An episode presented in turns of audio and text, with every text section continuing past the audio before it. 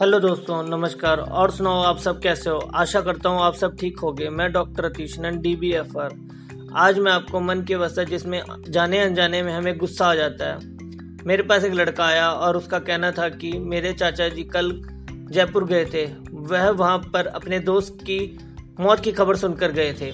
उन्होंने दो सुना कि उनके दोस्त का खून उन्हीं के नौकर ने इस कारण कर दिया कि उन्होंने उसे चोरी करते हुए पकड़ा और उसे काम से निकाल दिया। हमारे घर में भी एक नौकर है जिससे हमें बचपन से पाला है।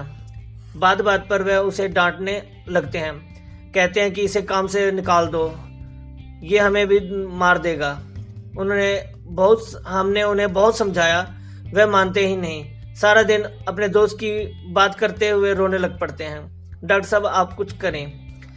मुझे इससे पत, इस बात से पता लगा कि वह अपने दोस्त की मौत का सदमा और डर लग रहा है, और तीसरा वह अपने साथ होने वाली इस सदमे को भी याद कर रहे हैं कि मेरे साथ भी ऐसा ना हो जाए।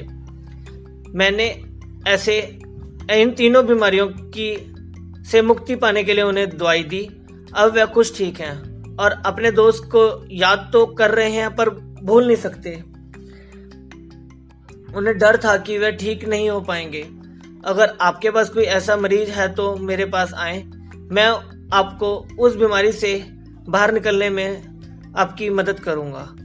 अब आप मुझे मोबाइल भी कर सकते हैं। मेरा मोबाइल नंबर है nine eight seven eight one double four nine double three. धन्यवाद।